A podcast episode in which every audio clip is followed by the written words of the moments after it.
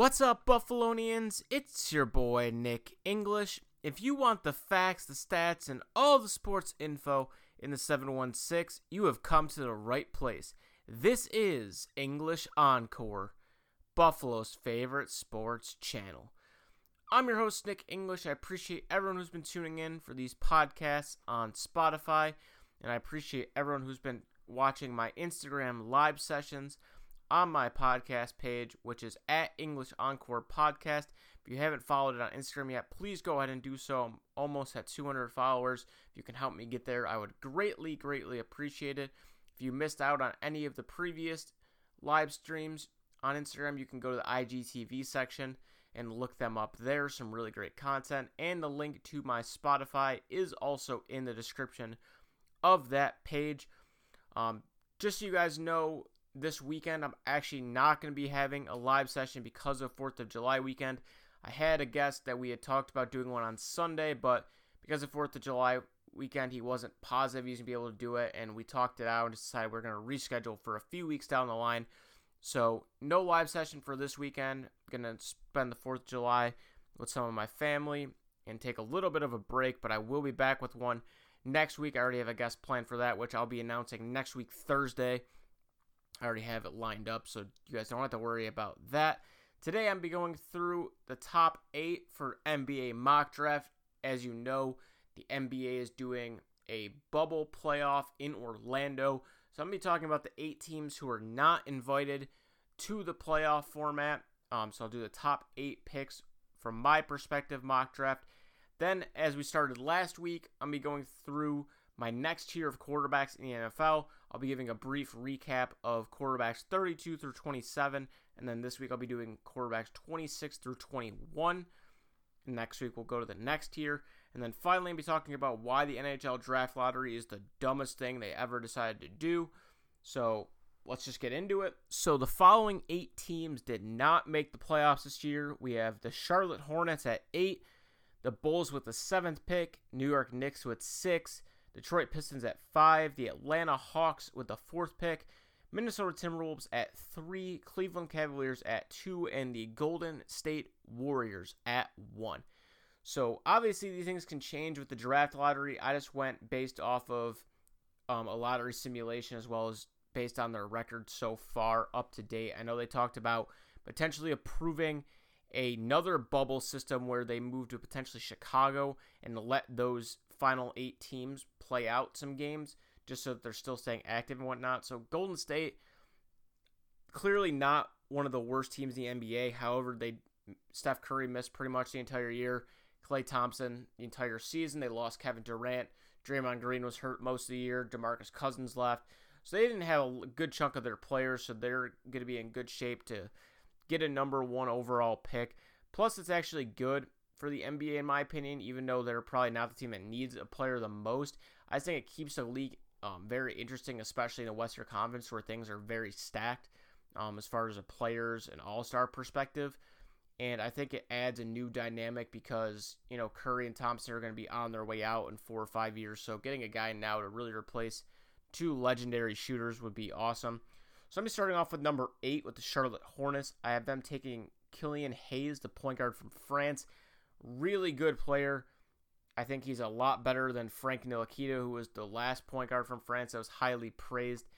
I just think he fits the Hornets the best out of the players that would probably be available at this point, in my opinion. And I know they just signed Terry Rozier, and he could he actually had a very good year. Um, Malik Monk's had some off the court issues. They drafted PJ Washington last year from Kentucky to play really the small forward, power forward position. So I don't anticipate them going um, the big man route. In my opinion, you still have Bridges as well to build around.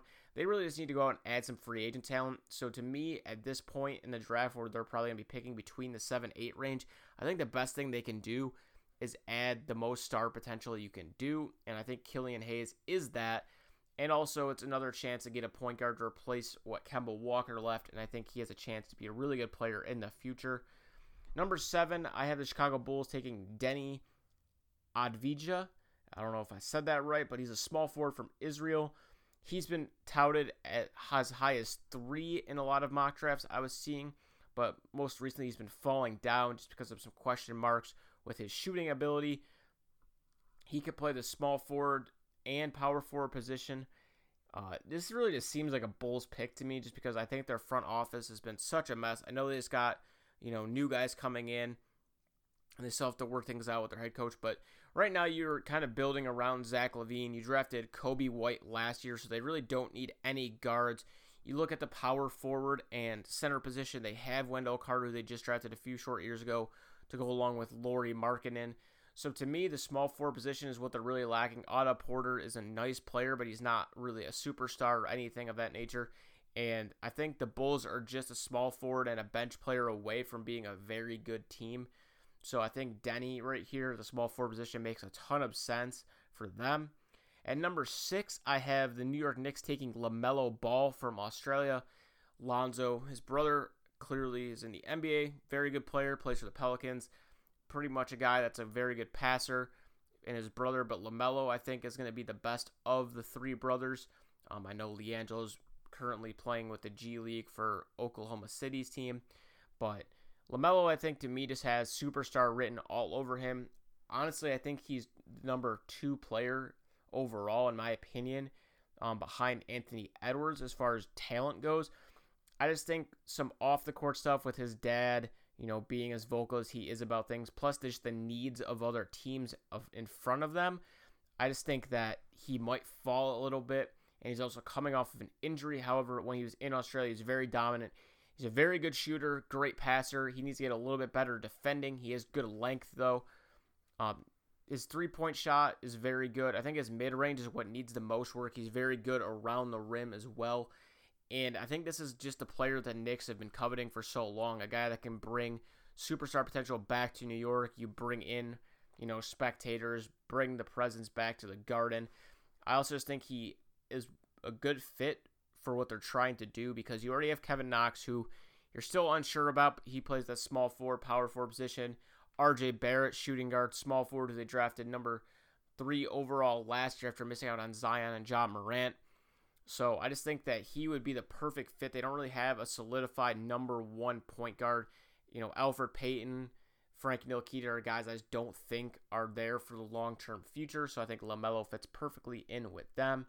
Number five, I have the Detroit Pistons taking Onyeka Okongwu from U, uh, excuse me, USC. He's a power forward slash center. Really good year last year, averaged about 16 points per game. I think he would fit perfectly into what the Pistons are trying to build with Dwane Casey. You know, Blake Griffin's obviously had some injury history. They don't really have a solidified center after they traded Andre Drummond away, and Okongwu can play the center position and power forward, so him and Blake Griffin could always rotate back and forth. Um, they have a good bunch of good talent in their backcourt between Derrick Rose, Luke Kennard.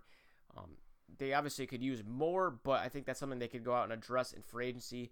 I think Dwane Casey's very content with their front court right now with Derrick Rose headlining that. At number four, I have the Atlanta Hawks taking Isaac Okoro from Auburn. He to me just fits the Atlanta Hawks perfectly because right now you look at the Atlanta Hawks and what they're missing because they have a bunch of young, good talent with a few veterans mixed in, and they just acquired Clint Capela, so that helps them secure things defensively. John Collins is a great power forward, but he's not the best defensively. And you obviously have Trae Young, who's one of the best point guards in the NBA, especially in the Eastern Conference, all star this year for the first time. But the shooting guard and small forward position are a little bit iffy. I know they have Kevin Huerter, Cam Reddish, a lot of good young talent.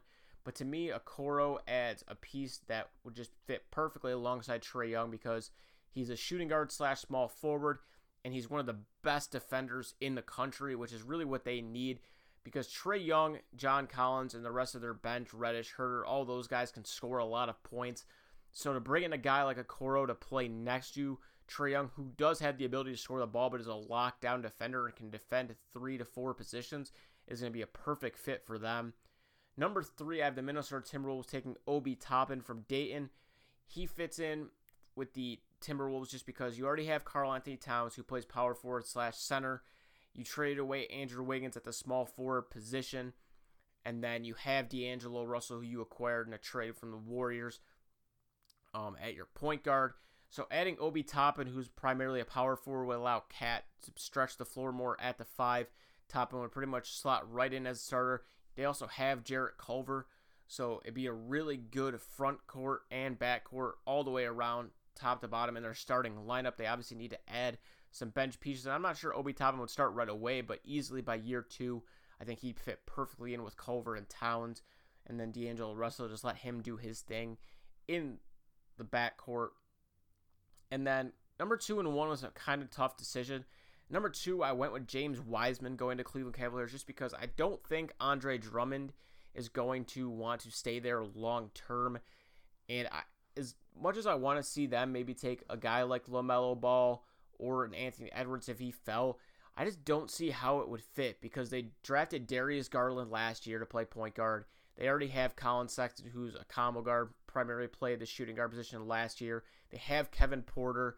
Kevin Love's still there on the team, who's that veteran guy. They have Cedi Osman. So to me, the drafting a point guard or shooting guard doesn't make any sense. So to me, I think the center position makes the most sense for them to get, especially if Drummond's not going to come back. So James Wiseman to me um, is that guy. I know he's had some questionable stuff off court about his dedication to the game. He obviously didn't play this year at Memphis really at all because of you know the issues with potentially taking money, and then he decided um, instead of taking the suspension, he was just going to opt to not play. Which leaves number one Golden State Warriors taking Anthony Edwards. To me, they could easily take James Wiseman because they don't really have a solidified center. I know they have Kevon Looney, who they think very highly of. Uh, DeMarcus Cousins left last year. Draymond Green's the power forward, and they obviously have Steph and Klay at the shooting guard and point guard positions. But to me, the Warriors always want to add star potential. Anthony Edwards would immediately come in, be a six, seven man off the bench who can come in. He led the nation in scoring last year, can put up a lot of points, learn from those guys, and be a cornerstone for their franchise in many years to come after Curry and Thompson are done.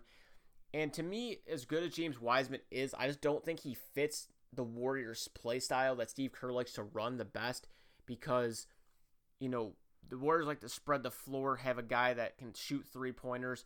And I know Kevon Looney doesn't really do that, but he's more of a guy that only plays um, for defensive purposes. And Draymond Green, when he's on, is really the three point shooter for the third guy on the court.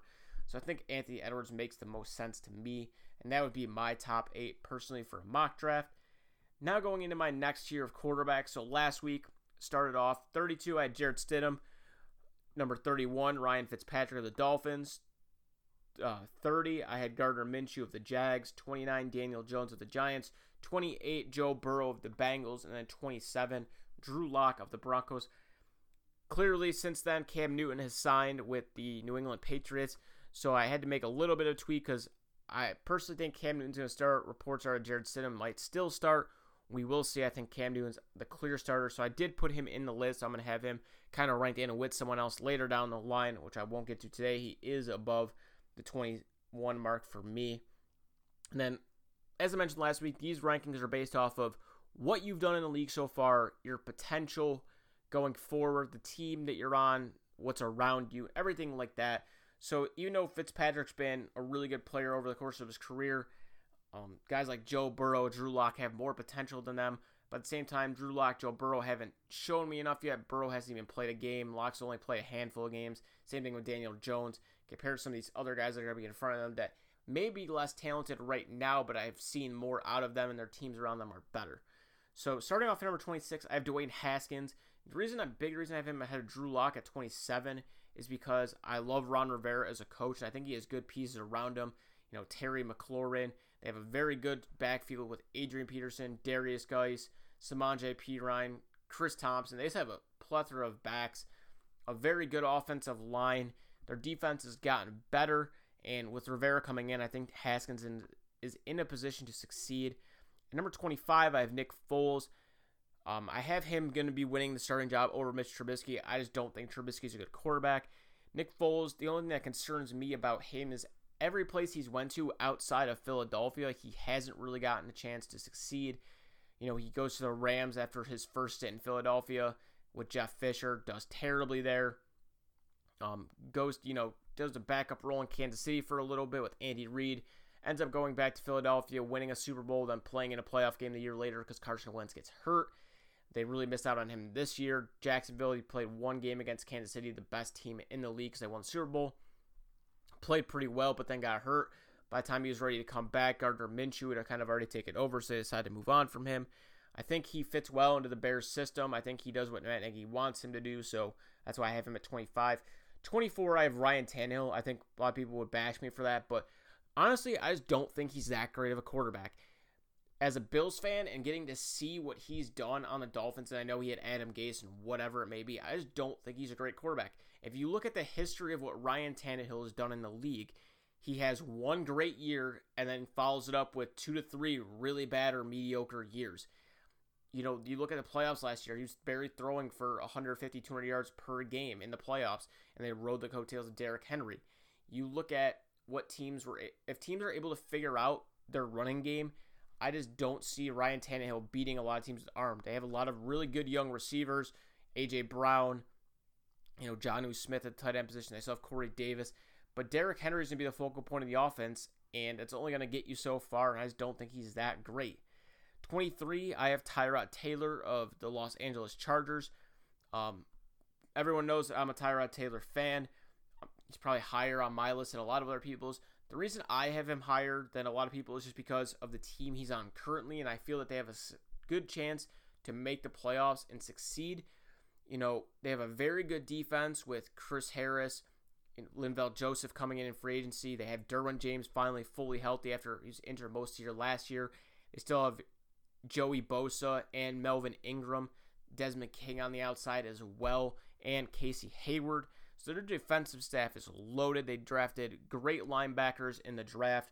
They still have Davis, who they got from the Panthers a few years ago. And offensively, they still have Keenan Allen. They have Mike Williams, Hunter Henry. Austin Ekeler, I think, is going to be a stud this year. Now he has the full chance to be the go to guy. I wouldn't be surprised if they end up getting a guy like LeSean McCoy because Anthony Lynn and Tyrod Taylor both have worked with him in Buffalo. And that's the other thing. Because Tyrod's worked with Anthony Lynn, I know the play style, and I think it's going to be very good for them. Obviously, it'll be a very tough challenge against the Chiefs, but against the Broncos and the Raiders, I think they'll be able to succeed along with the other teams that they're going to get to face. You know, I know they play the AFC East this year, so getting to play the Jets, the Dolphins, it's going to give them a good chance for some easy wins. And Tyrod's a good veteran quarterback. He's not going to wow you with his arm. He's very accurate throwing the deep ball. He's good intermediate. He loves to dump it to the tight end running backs, which is what they want to do. You know, get the ball in Austin Ekeler's hands, take shots to Allen Williams when you can, and he's going to protect the football. And ultimately, that's going to keep them in games and give them a chance to win. That's why I have him at 23. 22, I have Derek Carr of the Las Vegas Raiders he's kind of had an up and down career. There was a time where he was going to be MVP. You know, everyone thought the Raiders were going to take off, and then he got hurt and ended up having to go with um, Matt McGloin before he got hurt in the playoffs before going to Connor Cook against the Texans. And then since then, it's kind of been downhill. Jay Gruden and him haven't always been on the same page. They don't really have a ton of offensive weapons. Antonio Brown did not work out. Still has some potential. I just don't think he's a great quarterback. That's why I have him at 22. And then at 21 for the last tier for today, I have Teddy Bridgewater a guy who's shown he has the ability to take team to a playoff. I just think it's going to be a little bit harder for him in his first year with the Panthers under new head coach Matt Rhule. Um, I think that their offense is going to be good around him with Robbie Anderson, Christian McCaffrey, Curtis Samuel, DJ Moore. I think it's going to be great for him. Uh, I just have a lot of question marks about their defense, so overall, I don't know how great they're going to be. And his health is always a concern, but he's definitely a quarterback that could be ranked higher. I just want to see a little bit more from him because the teams he's been on so far, you know, when he was good on the Vikings, they had a very strong defense. You know, Xavier Rhodes, Harrison Smith, all those guys. And then you look at what he did on the Saints when he comes in. You have Michael Thomas, Latavius Murray, Alvin Kamara, Jared Cook. So, and Sean Payton, obviously. So I'm interested to see what he does under a first year head coach and what he can do in that division. Very interesting to see. So those are my rankings for this week for 26 through 21. Next week we'll do another tier. And then finally for today, so the NHL draft lottery happened last week. I kind of briefly touched upon it on my last podcast because of the Sabres. I just think this is the dumbest thing that they've ever done. You have the Senators who have two, uh, the second and third best odds for second third pick because they traded away Erik Karlsson to San Jose for their first round pick.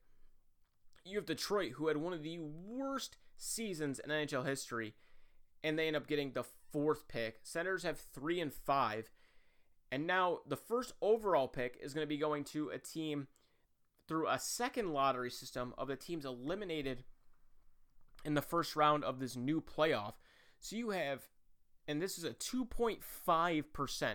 Sometimes it almost makes it seem like the NHL just doesn't understand how to make the game itself and make other teams better so that you have the best product on the ice for every team and give yourself the most revenue.